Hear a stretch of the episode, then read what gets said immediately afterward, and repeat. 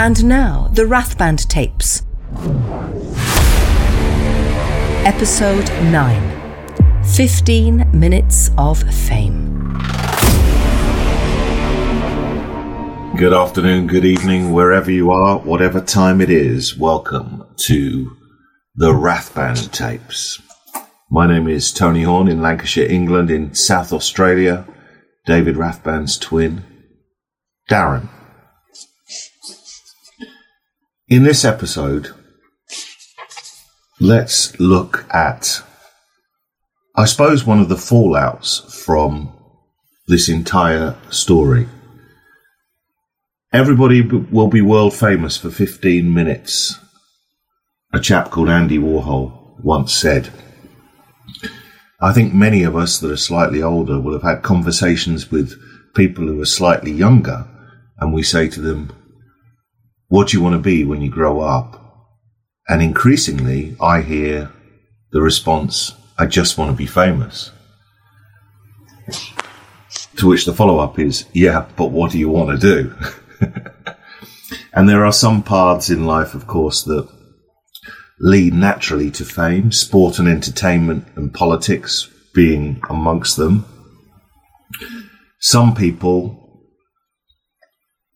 are going about their business, leading ordinary lives, and, for want of a better phrase, have fame thrust upon them.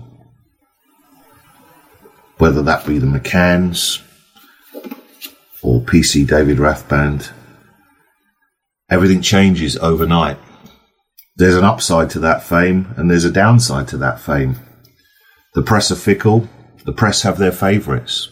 Off the top of my head, people they've tormented over the years, from Darren Day to Caroline Flack, and people who seem to just be vetoed and can almost do nothing wrong. Dare I say it, one of the Northeast's finest sons, Ant McPartlin. So let's have a brutally honest case study about fame and let's go back to what Darren said in the episode Senses Working Over Time. Uh, Tony, you'll know that the press friends, like we got off the plane, there was press, we were pushed into a unmarked police car, there was press outside the hospital, there was stories, there was stories already released in the tabloids. And we, obviously, I then thought, well, I'm going to look after my brother. I'm going to make sure he gets looked after. So I, I was busy. So that, and that was the good thing. But that later on, that becomes a bit of a bad thing because it sort of comes certainly comes round and smacks you and says you're in trouble. So, Darren, you arrive from South Australia, and this is a scenario where you're in new territory. I guess perhaps once or twice, maybe some court cases involved with your police work have hit the news, but nothing on this scale. No, certainly not where you're at the front of it, Tony. Um, there was a, a, case that I was involved in when I was in Darlaston that was uh, a pretty high profile murder, but uh, obviously that focuses on the victim and the circumstances. Um, but to be certainly uh, up front or certainly in the second row, not the best place to be, I would suggest. And there's the first rule, I think, of fame that when you are thrust into it, you are behind the ball game from the off, aren't you? As you explained in that clip. Yeah, I, I think certainly the powers that be, the press, have, they've already got their storyline and they already know which way they want to go with it. There's either a good, bad, or middle ground, and you've got to, I think, as a member of the public, if you are thrust into it, you've you've got to know which side you're on to start off with. Well, there can only be one moral high ground in this story, that's for sure. But what becomes evident over a period of time, hence Darren's comments, is that there is an equal amount of narrative being given to both sides, or perhaps an unequal amount of narrative, but a hefty amount of narrative to both sides. An unequal because we know that there was this Moat is a hero. We know that um, this lady in Burnley, Siobhan O'Dowd, set up this Facebook group, and this all gets airtime. That's what that's what's bad about everything about Facebook, because it allows a platform for ill-informed, ignorant, horrible people to have a voice. But then you have the option to choose to delete or block. So I suppose it's free speech, isn't it? That's David at his um, best, and David at his best is brutally blunt. And I think David and I subscribe to the same theory, which is that it's sort of all right to give idiots a platform because reasonably minded people whose kindness he adored can see through the, the nonsense. And that is a minority and it is a nonsense, isn't it? I think, Tony, if if you keep all the idiots together in one room, the normal people become less affected by them. So Facebook in that position is is really good thing for that because all those morons that followed uh, that uh, that story of him being a hero were all together, and people with a moral compass that has north, south, east, and west know exactly where they stand. Uh, and you know what? They're the people that other people want to be engaged with. We will see and we will show how the relationship with the press invariably comes full circle. Or if you want to maybe put it another way, as you are becoming famous, you know, you climb a mountain and you reach a peak. And then when things go out of control, you really ski down the other side very, very fast and can come to a crashing end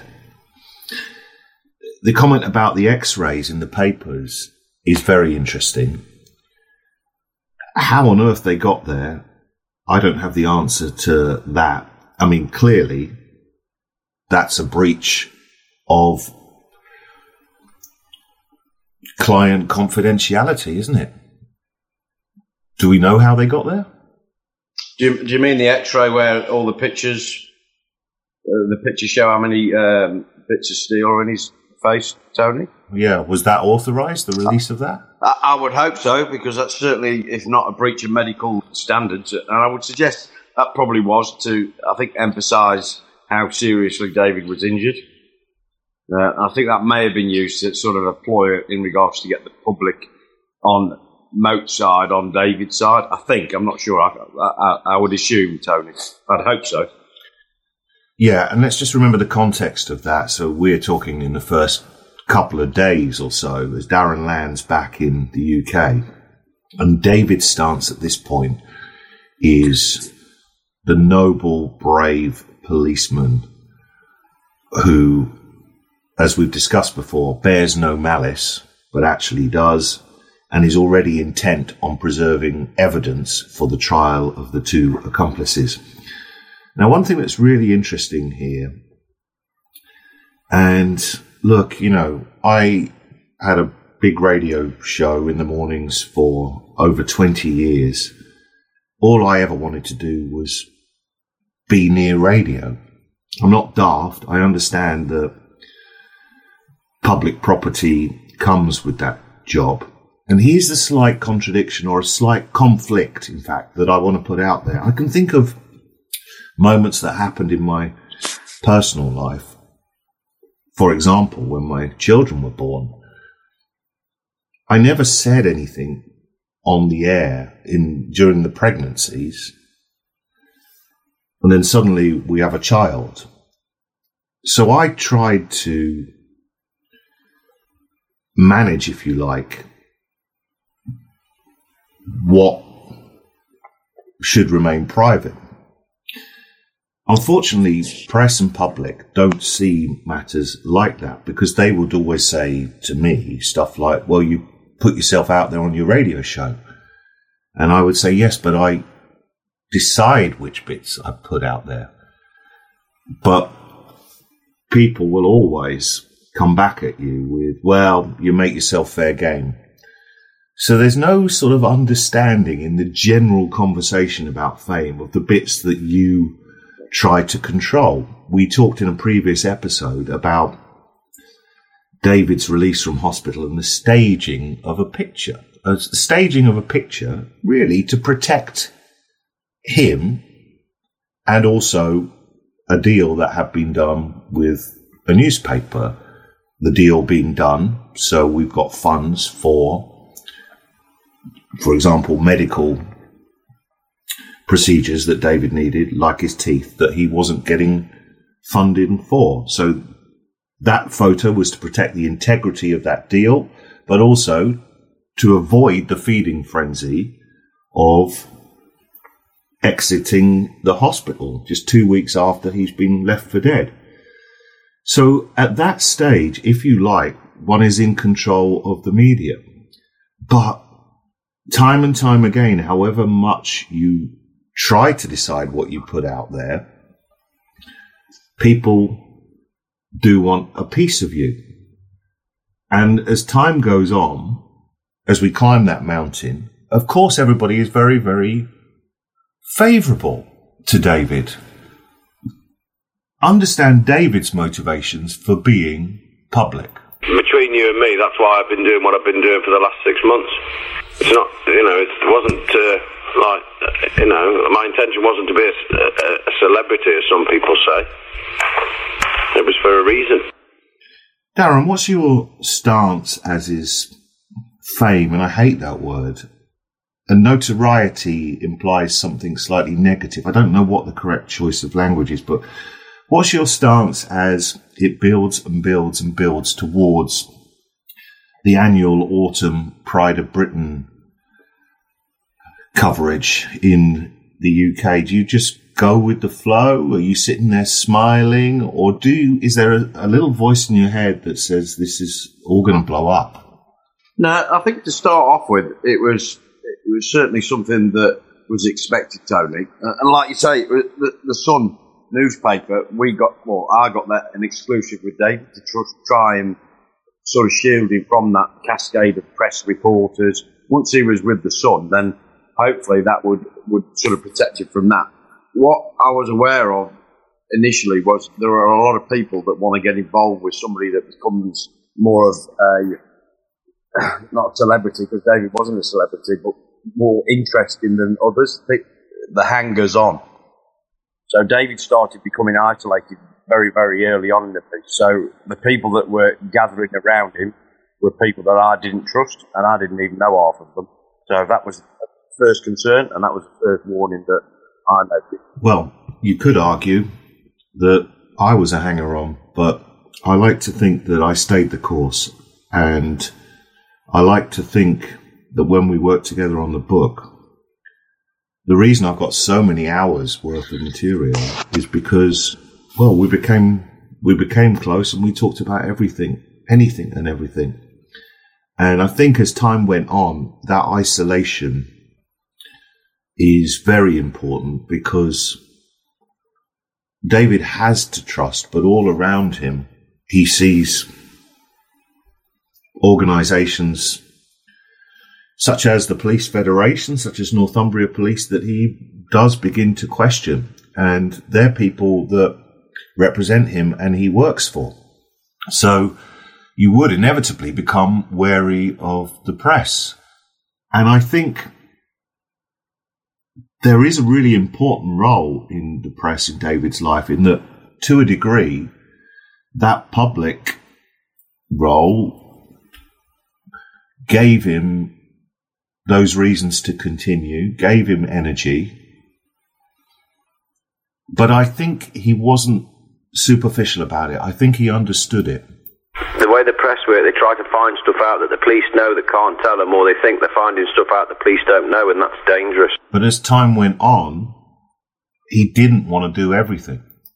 I just wish people had realised when no means no, it uh, means no.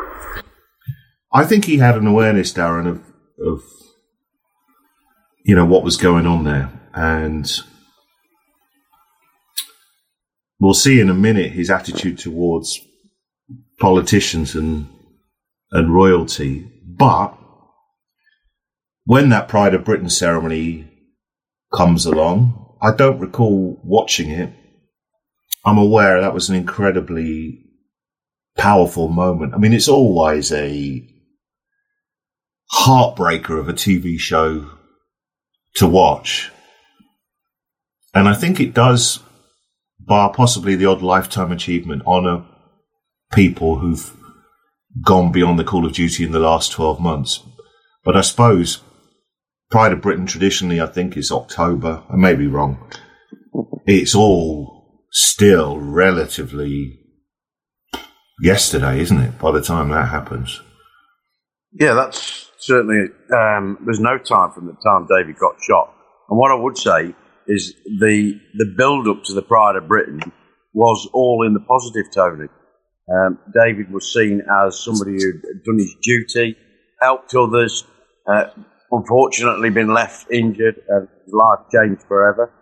Uh, and what we've got to remember is the Pride of Britain, uh, David got one of the most or the highest votes for one uh, for that position uh, ever received from Pride of Britain.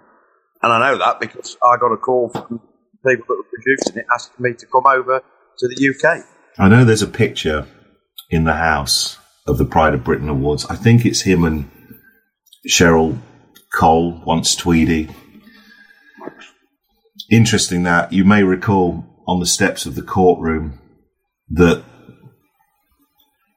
as David, with all that relief at the verdict for Ness and Awan, is in a parallel courtroom to Andrew Tweedy, Cheryl's brother, who was being sent down for some criminal activity.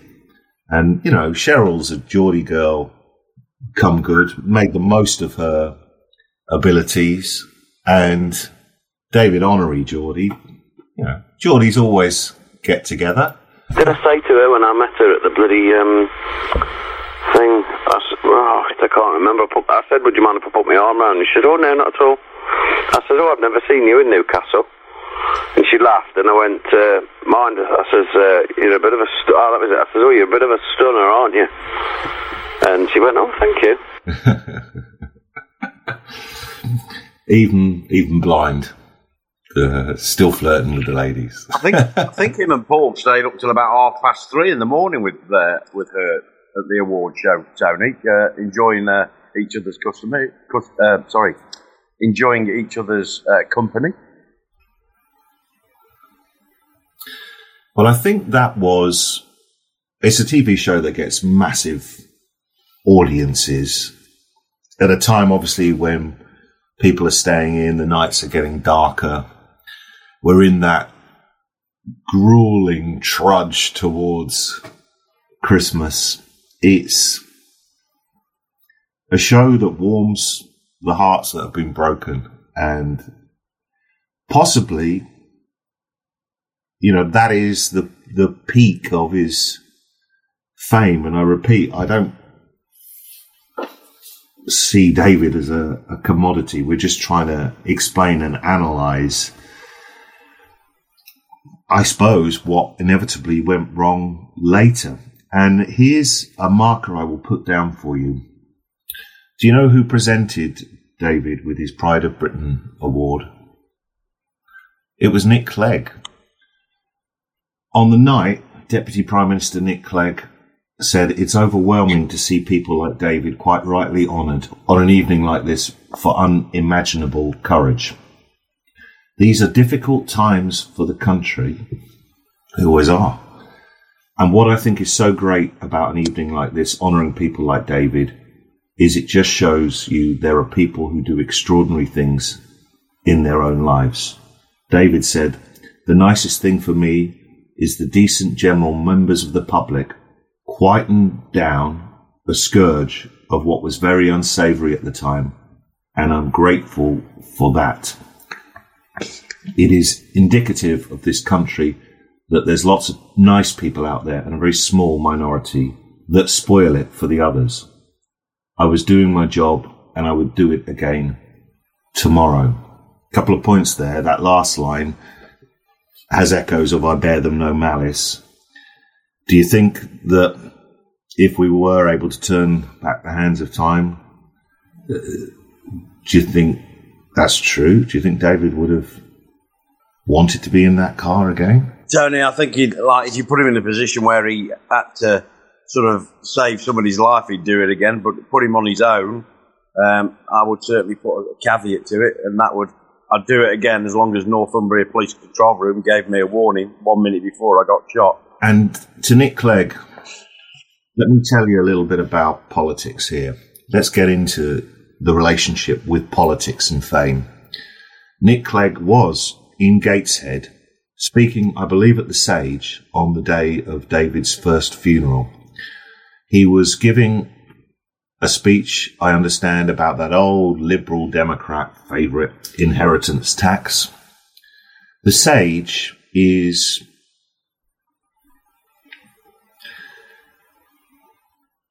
five minutes from Newcastle Cathedral.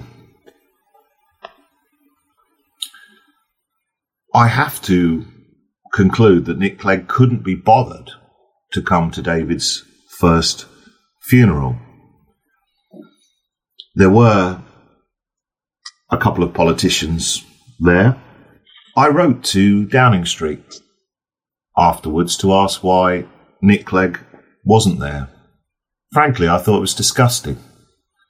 And my opinion of him is formed forever, alongside, of course, that conundrum in politics that he essentially sold out to get a seat in government went back on many Liberal Democrat policies and became Deputy Prime Minister. A scenario that couldn't continue, the coalition, and guess what? He lost his seat at the next election. And then I think went off to work for Facebook. But why would you not, when you are that close, find time for the man that you have stood next to and given an award to. I think the relationship with the politicians, David understood. He was surprised when he was mentioned in Parliament. Didn't he say something about um, he he'd spoken to Facebook and told them that it was um, whatever it was? I can remember listening on the news that he it had reached on the House of Commons. He is David Cameron. The Facebook obviously is the Moat is a hero scenario. Many politicians said nice things about David. I've thought about this often. Whilst not all politicians deserve to be tainted with the same brush, David's just another detail in their day, and when David Cameron supposedly talks to Facebook about hate speech, it is just use of David to pursue an agenda. David Cameron is trying to send the message I am in charge of hate speech. And David Rathband didn't think too much of it. Those, those few days, like I said to you, I thought the whole world was against me because it was all Raoul Moat. Like Raoul Moat this, Raoul Moat legend, Raoul Moat hero, Raoul Moat Facebook, Raoul Moat this. You know what I mean? Here's me lying in a bleeding hospital bed, like bloody flapping around the walls. I, it was horrible, that was. And I didn't really see the significance of Cameron reading out my name or the issues in the House of Commons. Well, this is what politicians do. They align themselves to ordinary people to steal a march on an agenda that's already rumbling. Theresa May was the Home Secretary at the time. Would have been nice if the Home Secretary had actually have come instead of sending me a scruffily handwritten letter. the strange thing is, uh, we talked in previous episodes about trains being on a collision course. Uh, this is a unique moment because one of Theresa May's juniors in the Home Office did go and visit David, and that person happens to be one of my oldest and dearest friends, the late James Brokenshire, who was the Northern Ireland Secretary, the first person I met at university. So I didn't know that James had gone to see David, and at the time I wasn't writing the book, so I wasn't discussing it with James. But again, an example there of stories sort of on a collision course. I think these people are, are human beings. There's no doubt about it. Somehow David has got worked into the political agenda.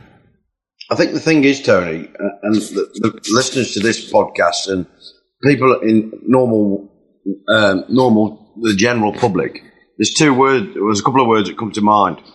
Lip service, and they want to be relevant. Because the public, as well as you and I know, members of parliament, they're not relevant to general working class. Uh, and the lip service is to make sort of get that get that connection for them, and that's all David was lip service. He was lip service after he was shot, lip service after he died, and he's still lip service now. I agree with that, one hundred percent. Prince Charles, as he was, did slightly better in David's opinion. Prince Charles's letter is a typed letter, and he's underlined the prominent words like proud, um, and things like that, where he's, he, he's obviously wanted to emphasise the, which is quite nice, but he's underlined them with like a marker pen. People were building up an agenda here that this is what Britain is about. Our police protecting the streets. But again, it's a political agenda rather than human reaction to a man whose life has changed forever.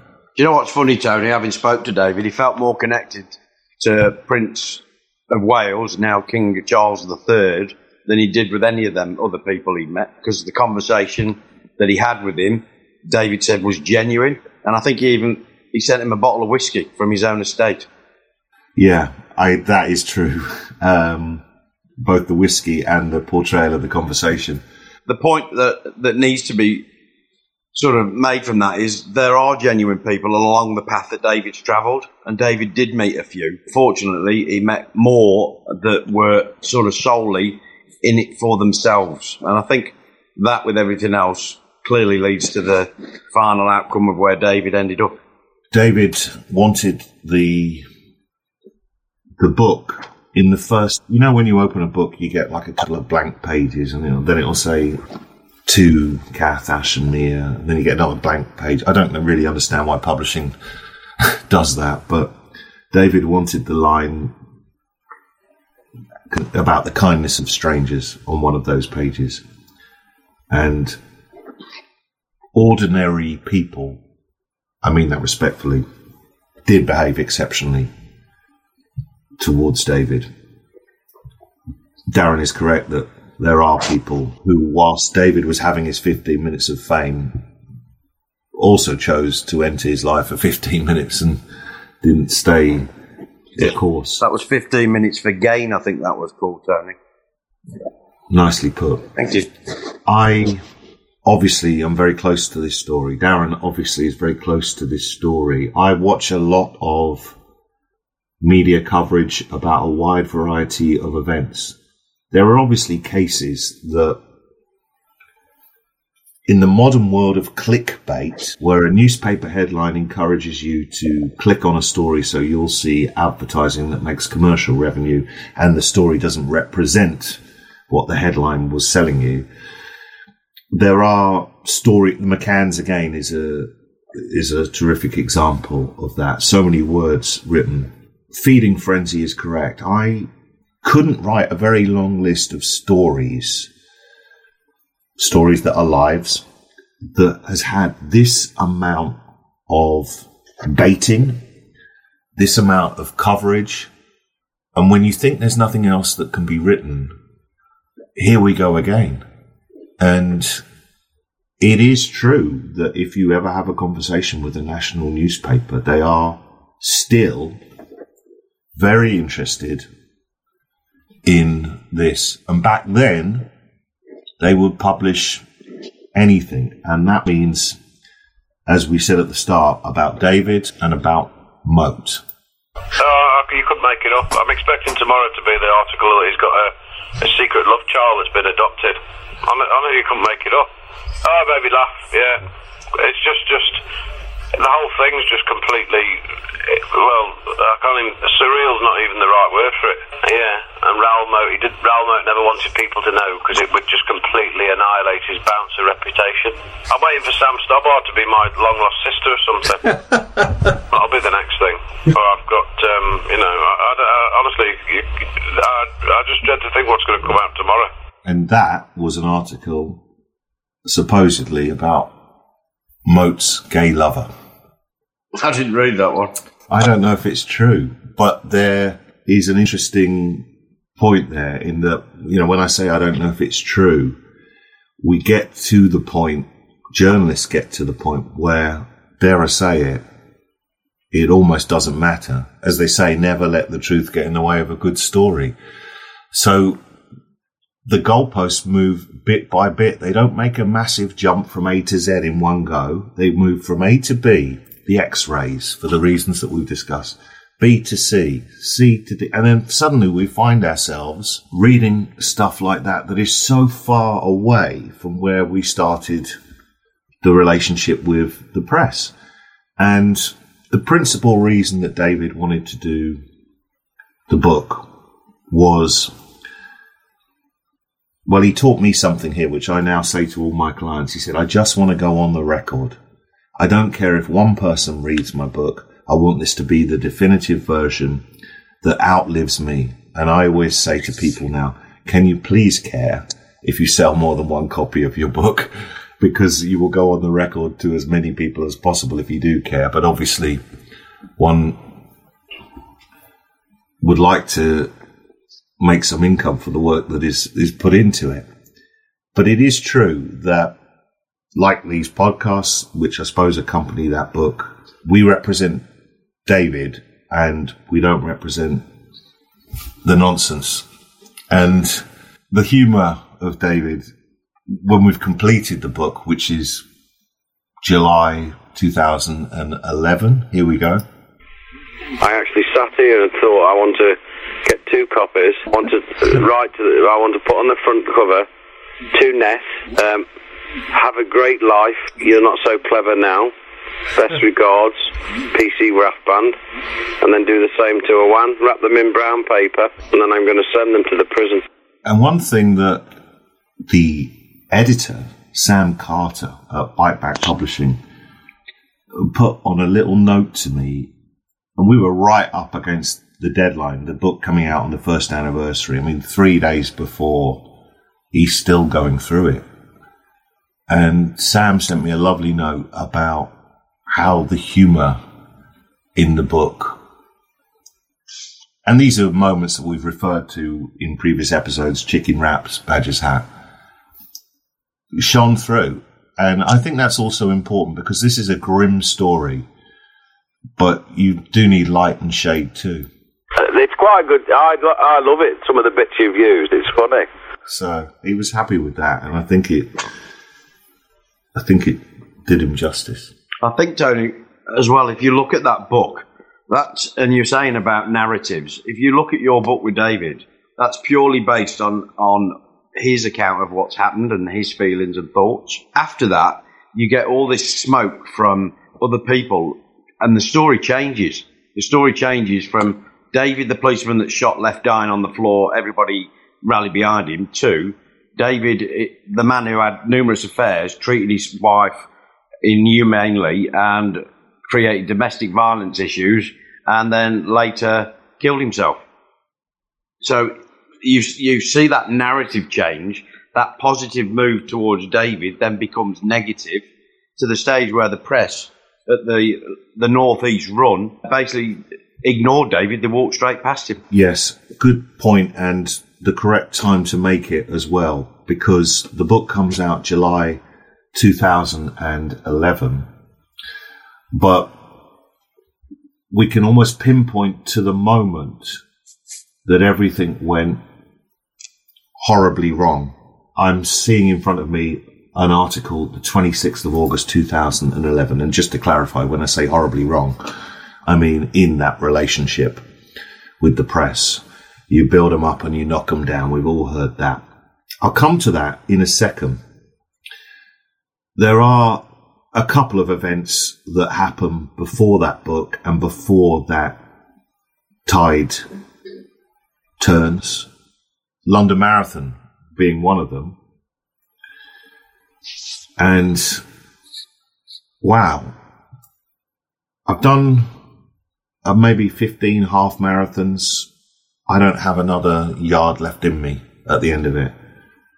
How he summoned up the mental, because a lot of long distance running is in the mind and physical, whilst being blind, six hours pounding the streets of London that April. An extraordinary achievement. Was he was he always a pretty fit guy? He, he kept reasonably fit because of his referee, but I wouldn't say it was marathon fit. He started training in his garage, Tony, on a treadmill, and then developed a, one of his neighbours, Kerry Marshall, who was a really, really good tonic for David and supported him right from the start. Kerry would go out running with him and be his guide. So she assisted him getting up to fitness, and he was determined to do that marathon. Said, I'll crawl around it. Even if I, the string broke, so I'll crawl around, I'll find the end of something. Well, that is testimony to one very crucial understanding of who David Rathband was, is, and that is the mental strength, the bloody mindedness, and seeing the job through. And of course, he was raising funds for the Blue Lamp Foundation, the charity which Darren founded with their long term friend Paul Johnson. I think we should devote some time to the charity in an episode ahead. We fast forward from the London Marathon. I recall the day because I was ringing him, ringing him, and ringing him, and it's six and a half hours, and I'm thinking, you must be done. Are you okay? Are you okay? And then finally, I, I, got word that he'd made it, and he was exhilarated, as everybody is that completes a long distance race. It gives you such a wonderful buzz. It's the most beautiful thing for the mind. No pain, no gain. A lot of pain and a lot of gain on that day. So that's Easter. The book is July. We worked on that really from January to, as I say, almost up to the point that it's released. Now, trains colliding and all that. It was my 40th birthday. I was at home in Lymm, Cheshire, and I watched David on Sky News being interviewed by Colin Brazier, who I really respect. And it was an interview where I thought the journalist was pure, honest, and had enough integrity to get to the heart of who David was. Again, cutting out all the noise. And I sat there on my couch looking at Amazon's rankings. Amazon's rankings change hourly. And the book overnight went to something like 42 on Amazon. There are 6 million books, or there were at the time, on Amazon. I spent my 40th birthday just sitting there watching with pride. Trains on a collision course, my world was about to fall apart then. Within a week, I had left the radio station. My wife wished to follow the same direction towards me. And as quickly as the book rises the charts, the descent in public life and indeed for my own fate, arrives very, very quickly. And we come to what Darren just mentioned a few moments ago. Article 26th of August 2011. PC David Rathband arrested over assault. And in the same way that in the episode The Night in Question, we tried to chart where this story began, whether it be Chris Brown's shooting, whether it be alerting Northumbria police and them taking no notice to Moat's intentions, or whether it be the arrest previously when David had pulled Moat over on a scrap metal charge. If we are to look at the beginning of the end, Darren, you might feel differently, but just six weeks before this, we are riding high on the first anniversary. I think this moment is the beginning of the end. Yeah, I've said that from the start, Tony. And if you if you actually look at any of the press stories prior to this date, nothing mentions anything of David and Kath's relationship in anything other than a positive light. And that includes Kath and her comments and quotes in the paper. And just let's put it into context as well, Tony. And the start of the end is is this moment. The negative press following that David got from this basically helped in his demise. And I'll always say that. And it was a false story. That's to come, plus two trips to Australia. Next time on the Rathband tapes. I'll be I'll be forgotten. You can leave the police on a Friday after 30 years of service and be forgotten by the following. So remember, everybody has a story. To find out more, please visit secretsofaghostwriter.com and to comment on this episode, head to the Secrets of a Ghostwriter Facebook page. With thanks to Rob Jones at Ultimate Content. This is a Horne Media and Publishing production.